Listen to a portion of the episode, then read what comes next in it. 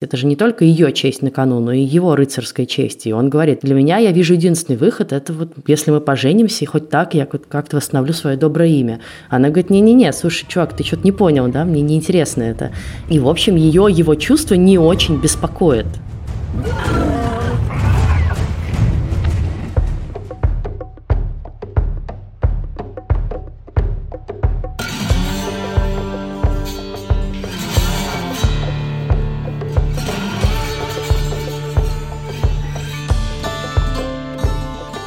Всем привет! С вами подкаст в предыдущих сериях, и мы его ведущие Лиза Сурганова и Иван Филиппов.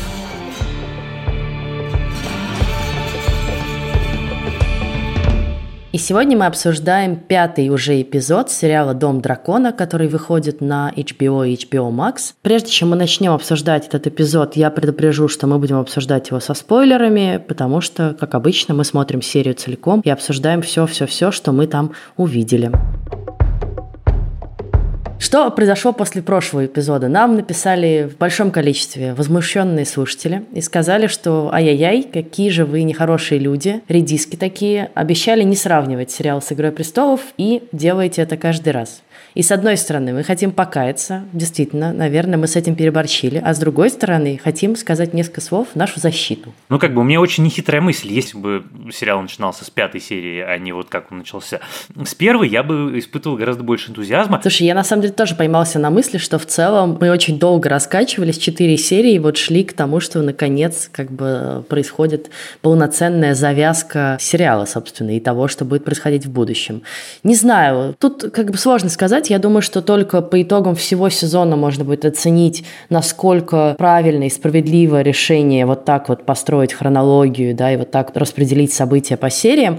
При этом всем те, кто прочитал книгу Мартина «Пламя и кровь», э, на которой основан сериал, они говорят, что вообще все, что мы видели, это пока что всего лишь там 30 страниц этой книги. Я в это верю, потому что там ничего не происходит. Ну, в общем, тут э, как бы сериал верен своему предшественнику. Мы оказываемся на свадьбе, и свадьба в Вестеросе. Это, как мы знаем, дело опасное, лучше вообще не жениться, потому что точно каждый раз что-нибудь произойдет. При этом мне как раз понравилось все, что было до свадьбы. И история с тем, как Деймон э, убивает наконец свою жену, которую ужасно жалко, которая совершенно не заслуживает этой участи. Но опять-таки, вот как бы с этого момента ты понимаешь, окей, старая добрая игра престолов вернулась, вот мы, значит, сейчас всех будем, ну, как бы решать проблемы, да, как их принято решать в вселенной, придуманной Джорджем Мартином. И начиная с убийства детства и заканчивая свадьбу, и там все было интересно, потому что появляются новые герои, появляется вот этот вот лорд Стронг, который королеве нашептывает и рассказывает про то, что у Рейниры случились шашни с кем-то. Дальше вся эта история про рыцаря, которая, с одной стороны, ну как бы она меня ужасно раздразнила, потому что мне очень не нравятся такие герои, которые не очень умеют думать головой, а думают сердцем, скажем так. А с другой стороны, она, в общем, вполне вписывается в правила существования вселенной Джорджа Мартина, поскольку люди, у которых есть принципы, идеалы, и которые все из себя такие искренние и восторженные, они в этой вселенной обычно долго не живут или не живут долго вот в состоянии идеалистическом, что, собственно, с этим отважным рыцарем и происходит. Я не знаю, вот расскажи мне, что ты думаешь, потому что когда он позвал ее сбежать, вот это «давай сбежим», оно, конечно, для меня было немножко неожиданным, потому что в прошлой серии он еще от нее отбивался, а в этой уже типа давай со мной за море. Это ровно то, что я хотела сказать, и это какая-то проблема. Я сейчас понимаю, что, наверное, сейчас опять буду сама себе противоречить, но это проблема странных отношений с хронологией в этом конкретном сериале, с которой я пока не могу никак ужиться. То тебе ощущение, что очень растянутый долго, ты полсерии смотришь на какую-то охоту, все приехали, уехали, того зверя замочили, всего зверя замочили, то ты перескакиваешь так, что уже герой прошел какой-то огромный путь в своем развитии, в своих отношениях с кем-то, и действительно, к сожалению, мне очень сложно было поверить в искренность сэра Колла, хотя я понимаю, что задумано было как искренний такой как бы заход, но только-только мы видели, что он нехотя поддался на соблазнение Рейнира, и мы еще обсуждали, что, конечно, отчасти как бы это некоторое принуждение да, к сексу, потому что он ей обязан своим положением, и она его принцесса, и так далее, и так далее. А тут он такой, бросай все, поехали за море, будь моей женой. И страшно оскорбляется, когда она говорит, нет, чувак, вообще у нас просто как бы секс без обязательств. И вот как-то ты должен прожить где-то в вакууме этот путь, который прошел герой. А это супер важная история, да, она самая важная, наверное, в этой серии, которая в итоге приведет к событиям финала. И из-за того, что ты не веришь ей в начале, то ты в финале немножечко не... Ну, у меня были вопросы к тому, что произошло, потому что мне кажется, что это супер странный исход этого пиршества. Ну, наконец, нормальным действующим персонажем становится Алисента. Она больше не просто кто-то, кто при королей, кто-то, кто там, я не знаю, предал свою лучшую подругу и папу увел, а она полноценный герой, потому что вот то, как поднимают ей ставки с самого начала эпизода, сначала отец уезжает, говорит, что ты не понимаешь, на что ты себя подписала, что если не твой сын на троне, то твои дети будут мертвы, потому что иначе Рейнира не сможет царствовать. Я только напомню, что это он ее на это подписал, секундочку, на самом деле. Ну да, ну я думаю, что он уже про это, в общем, и забыл благополучно. Нет, и это, с одной стороны, как бы, наверное, так и будет, с другой стороны, ну откуда ему знать? И дальше вот вся последовательная история того, как она понимает, что ее обманула Рейнира, потом она узнает не просто, что ее Рейнира обманула, а она узнает про этого отважного рыцаря. И вот это все последовательно вместе с ухудшающимся состоянием здоровья у короля делает ее полноценным игроком, потому что у нее теперь есть ставки, у нее, как это говорится, есть skin in the game.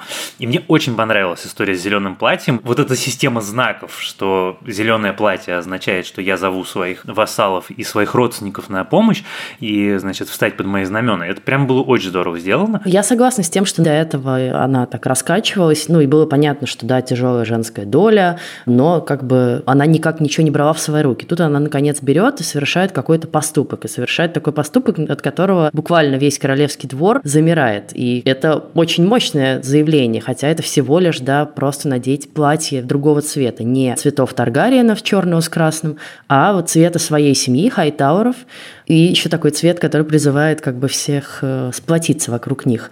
И важно, что название серии «We Light the Way» или «Мы освещаем путь» — это, собственно, семейный девиз Хайтауэров, и, ну, как бы это вот про то, что она берет все в свои руки, наконец. Вот, появляется вот этот вот лорд Стронг, которого я уже упомянул, и который, мне кажется, сыграет еще какую-то важную роль, потому что, очевидно, ну, не, я, по крайней мере, думаю, что она сейчас начнет выстраивать себе систему союзников при дворе. Очевидно, одним из них может стать лорд Стронг. Мне очень интересно, какую судьбу она уготовила сэру Кристону Колу, потому что она, очевидно же, не просто так его спасает, но для чего-то его спасает. И опять-таки интересно, какой будет статус у него, поскольку он на секундочку, в общем, за просто так взял и убил человека на королевском перу.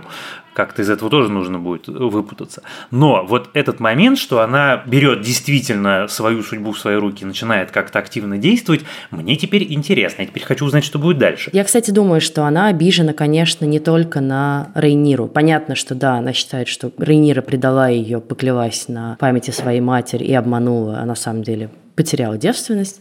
А с другой стороны, я думаю, что она, конечно, обижена на короля, потому что король тоже сыграл свою игру. И с одной стороны, выслал ее отца Отто Хайтауэра за то, что тот смеет предположить, что Рейнира, значит, себя как неподобающе ведет, а с другой стороны, все равно не верит Рейнире и отправляет ей вот этот чай, который должен ее избавить от незапланированной беременности. И, конечно, она ощущает, что все вокруг как бы водят ее за нос и задвинули ее в самый дальний угол, и теперь вот берет все в свои руки. И как на нее смотрит король, и как она его, собственно, его же речь прерывает, это, конечно, тоже немаловажно. Reaching back to the days of old Valyria and the age of dragons, with House Targaryen and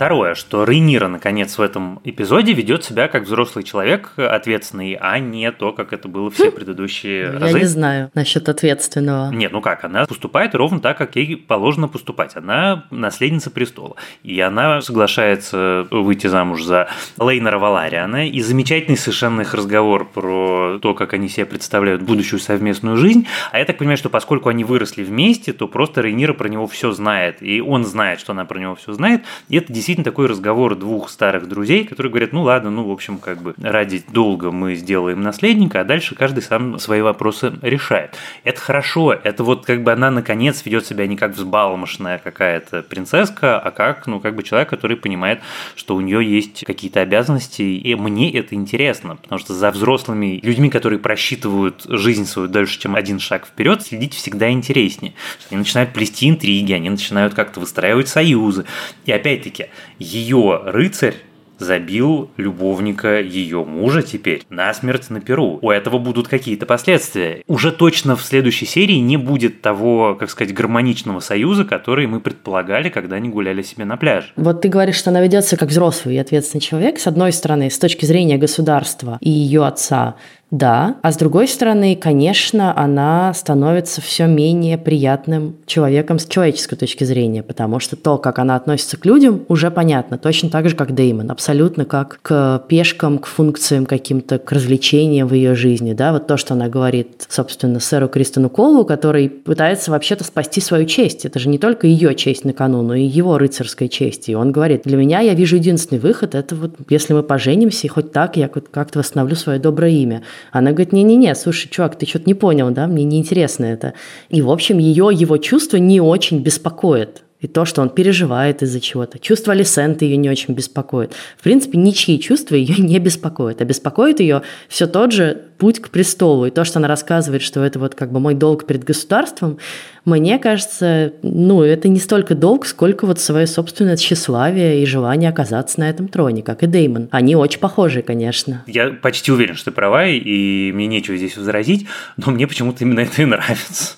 Вот когда она перестала вести себя как хороший человек и начала вести себя как Таргариен, она мне сразу стала интересной и симпатичной. Нет, наверное, она сложный персонаж. И у них, конечно, невероятная химия с Деймоном. Вот эта сцена на Перу, где они танцуют и говорят на валерийском, да, на старом языке, который как бы не знают окружающие их люди там прям, ух, кажется, что вот буквально он сейчас ее поцелует. И мне кажется, что то, что она ему говорит, она его, конечно, провоцирует. С одной стороны, немножко не веря, что он так сделает, а с другой стороны, мне кажется, что в глубине души она очень хочет, чтобы он ровно так и сделал. Забери меня отсюда, э, раскидай их всех, и я буду твоей женой.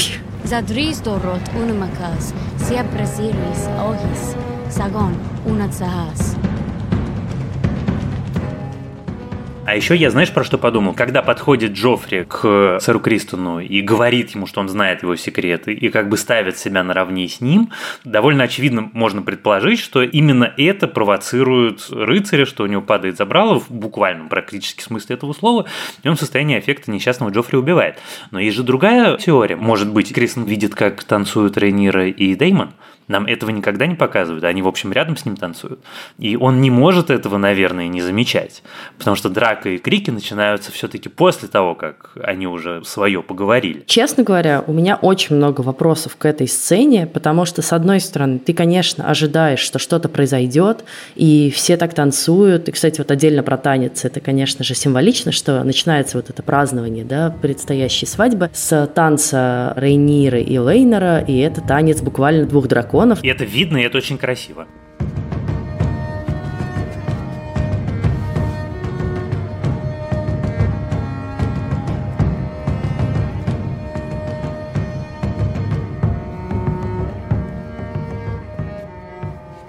Дальше, собственно, вот как начинается эта драка и что происходит. Я прям пересмотрела два раза. И, честно говоря, я правда не понимаю, потому что в какой-то момент кажется, что начинается прям такая маленькая междоусобица. Кто-то, например, дает по роже Лейнеру, который пытается влезть туда и что-то сделать. А потом вдруг все рассасывается внезапно. Просто сэр Кристен Кол буквально как бы голыми руками замочил этого несчастного Джоффри. И все такие, ну, ладно, мы пошли. Где-то в какой-то момент вбегала стража, которая ничего не сделала. Почему как бы никто его не остановил? Почему все просто стояли и смотрели? Почему сначала ощущение, что они дерутся, а потом никто не дерется? И он просто берет и уходит в финале. Там, конечно, эта сцена сделана очень и снята очень хаотично, но мне как раз это очень понравилось, потому что ты за счет этого получаешь вот это ощущение, как будто ты сам стоишь в этом зале, и ты ничего не понимаешь, и ты видишь совершенно разное, и вот вопрос, который у меня тоже остался, это как бы почему они после такой драки, не убрав кровь, не убрав еду, в том же зале женятся, вот это, пожалуй, мой вопрос. Ну, то есть я, наверное, готов предположить, что нужно было это сделать поскорее, чтобы никто не передумал. Не, я думаю, что это абсолютно. Они решили, что просто, типа, все, значит, надо прямо сейчас, потому что уже как бы тучи сгущаются, просто чтобы уже не откладывать это в долгий ящик. Ну вот, кстати, опять же, к вопросу сравнения с книгой Мартина, я прочитала отзыв, в котором автор говорит, блин, вообще-то книга построена с гораздо большим уважением к читателю, потому что, по сути, на самом деле это хроники Вестероса, и это не столько художественная литература, сколько как бы набор каких-то там хроник, записей, слухов разными мейстерами собранный. И во многих из них просто есть фиксация событий, нет рассказа, кто что сделал, да, и почему. И сериал «Дом дракона» отчасти восполняет эти лакуны, но иногда восполняет их слишком рьяно и переиначивая немножко первоисточник. Например, в книге, собственно, жена Деймона погибает загадочным образом на охоте, но никто не знает, причастен к этому Деймон как-то или нет, что оставляет некоторый, знаешь, простор для воображения и для вот того, что можно погадать. Он реально на это способен или еще нет? А здесь все довольно топорно. И то же самое вот с этой сценой с убийством Джоффри, потому что в книге он погибает на турнире. То есть сэр Кристен Кол убивает его на турнире, как бы в честном бою. И опять же там остается вопрос, он намеренно это делает, да, он как бы специально хочет его убить, или все-таки как бы это вот просто турнир и случайность. А здесь я возвращаюсь к тому, что я говорила в самом начале. Проблема в том, что я не очень верю в его вот это душевное терзание, потому что я не успела еще въехать в его трансформацию, увидеть их как-то более подробно на экране. Вот мне буквально словами проговорили «я терзаюсь, я мучаюсь», все, я пошел убивать. Да, вот это на самом деле тут совершенно согласен, причем учитывая то, как мало событий происходит в предыдущих сериях, почему не вставить туда сэра Кристона и не показать как-то развитие их отношений, не совсем непонятно. Но с другой стороны, я, мне кажется, понимаю, почему сценаристы решили поменять, потому что то, вот, что ты рассказал, звучит как-то предельно скучно. Если у нас будет где-нибудь за кадром погибать жена Дэймона, а мы будем еще терзаться догадками, он это или не он, то это будет какая-то совсем тоска зеленая.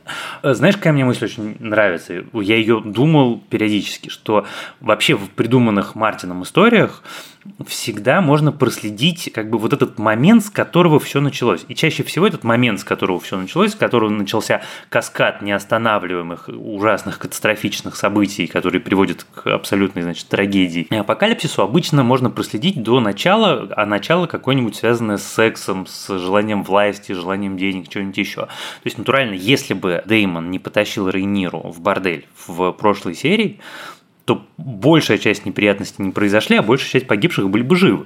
И ты все равно, вот дойдя там до какой-нибудь страшной кровавой битвы, в которой вырежут какой-нибудь город целиком, будешь понимать, что это все началось с того, что дядя повел племянницу в бордель. Да, это смешная мысль. Там, конечно, еще вот эта интересная сцена, где Визерис, принимая вот эти лекарства, кстати, актер Пэдди Консидайн сказал, что это все-таки не серая хворь, а проказа. В общем, когда он лежит и принимает, значит, свои снадобья и рассуждает про то, каким он останется королем в истории. Я просто еще сегодня практически параллельно с тем, как смотрела новую серию «Дома драконов», смотрела трансляцию с похорон Елизаветы II, и это, конечно, наводит на разные тебе интересные размышления, да, вот про роль личности в истории, про то, кто каким остается. И э, вот в мире Вестероса, да, чтобы ты стал королем, о котором свагают песни, надо действительно что-то сделать масштабное, да, либо какую-то войну выиграть, либо что-то завоевать. А он как бы вроде ничего такого не сделал, просто правила, правила, все при нем спокойно жили. И он, значит, переживает, что он в истории никак не останется. И все-то его вокруг утешают и говорят, да ну вы что, вы просто хорошим королем были, да, держали сильное государство. А в реальности, на самом деле, получается, что его действия приведут к этой гражданской войне, к тому, что, значит, будет клан Алисенты, будет клан Рейниры, и будет страшная кровавая битва за престол. То есть в итоге-то, если так посудить с точки зрения истории, он стал все-таки плохим королем. Но, с другой стороны, он об этом уже не узнает. Да, а еще я хотела сказать, что, конечно, вот помимо одного Стронга, вообще вся семья Стронгов, за ней надо следить достаточно внимательно, потому что у нас теперь есть Лайнел Стронг, ну, точнее, он есть уже давно, но теперь он становится все более влиятельным. Он стал десницей короля, а был до этого мастером законов. И его сыновья Ларис Стронг, да, который нашептывает там на ушко Алисенте всякие интересные новости. И старший брат, который, значит, дуболом Харвин Стронг, который спасает, собственно, Рейниру, Рейниру вытаскивает ее вот из этого замеса, да. Ну, во-первых, мне кажется, что какой-то есть намек на то, что эта семья тоже распадется по разным кланам, что, например, Ларис будет скорее с Алисентой, а Харвин будет с Рейнирой, и это тоже интересно, да, и это будет вот как с псом и горой немножечко. А во-вторых, конечно, очень контрастные братья, и интересно, как они по-разному используют свои умения. Собственно, я про это и говорю, что появляются новые игроки, появляются новые локации, появляются новые какие-то сложно устроенные системы мотиваций у старых персонажей. Я хотела еще сказать, что мне очень понравился замок, собственно, Виларионов, вот этот высокий прилив, и он прям круто сделан, вот этот их зал приемов со всеми, значит, картами путешествий сэра Корлиса. И, кстати, за заметил, что там нам на секунду показывают, собственно, маску вот этого... Краболова. Краболова, да, кормителя крабов, которого победили в предыдущих сериях. Эта серия еще удивительно хорошо снята. Ну, то есть вот они все, в общем, очень красивые, но эта серия просто и оператор, и режиссерка, они как-то превзошли себя, и просто оторваться нельзя было. Просто очень-очень красиво. Поэтому я получил от пятой серии полноценное удовольствие. Мне было красиво, мне было интересно, я получил ровно то, чего я хотел. Можно, пожалуйста, шестая будет такая же или еще лучше. Не буду сильно спойлерить, но тем не менее скажу, потому что все-таки это уже ожидаемый был момент, и мы с тобой как раз спорили, когда это произойдет, но в шестой серии наконец поменяются актрисы, которые играют Алисенту и Рейниру, и их будут играть, соответственно, Эмма Дарси и Оливия Кук. Судя по трейлерам, обе эти актрисы очень классные. Мне кажется, это тоже добавит интереса всем последующим эпизодам. Мы тут еще с Ваней поболтали и решили, что все-таки невозможно обсуждать только два фэнтези-сериала. Я напомню, что у нас еще еженедельно выходит разбор «Колец власти», а мы все-таки параллельно смотрим еще несколько сериалов. Да, я тоже не знаю, как мы успеваем это делать, но, тем не менее, поскольку спрос на это есть, есть слушатели, которые не смотрят ни «Кольца власти», ни «Дом дракона» или просто от них устали, мы решили сделать такой выпуск, который мы уже не раз делали, когда мы рассказываем в двух словах буквально о том, что мы еще смотрим, на что стоит обратить внимание, внимание, почему нам это нравится или не нравится. И вот в следующий раз выйдет в том числе такой выпуск. Спасибо вам большое, что вы нас слушаете. Слушайте нас, пожалуйста, на всех доступных платформах от Apple Podcasts и Яндекс Музыки до YouTube и CastBox. Оставляйте нам комментарии, ставьте нам звездочки, пишите нам отзывы и пишите нам письма на наш адрес подкаст собакакинопоиск.ру. С недавних пор у нас есть еще телеграм-канал, который называется также в предыдущих сериях. И у этого канала есть группа, в которой можно э, обсуждать сериалы и между собой, и с нами мы там тоже в общем, иногда что-нибудь пишем. А помогали нам в записи этого подкаста продюсеры Елена Рябцева и Бетси Исакова и звукорежиссерка Лера Кусто. Спасибо им большое. С вами были Иван Филиппов и Лиза Сурганова. Пока. Пока.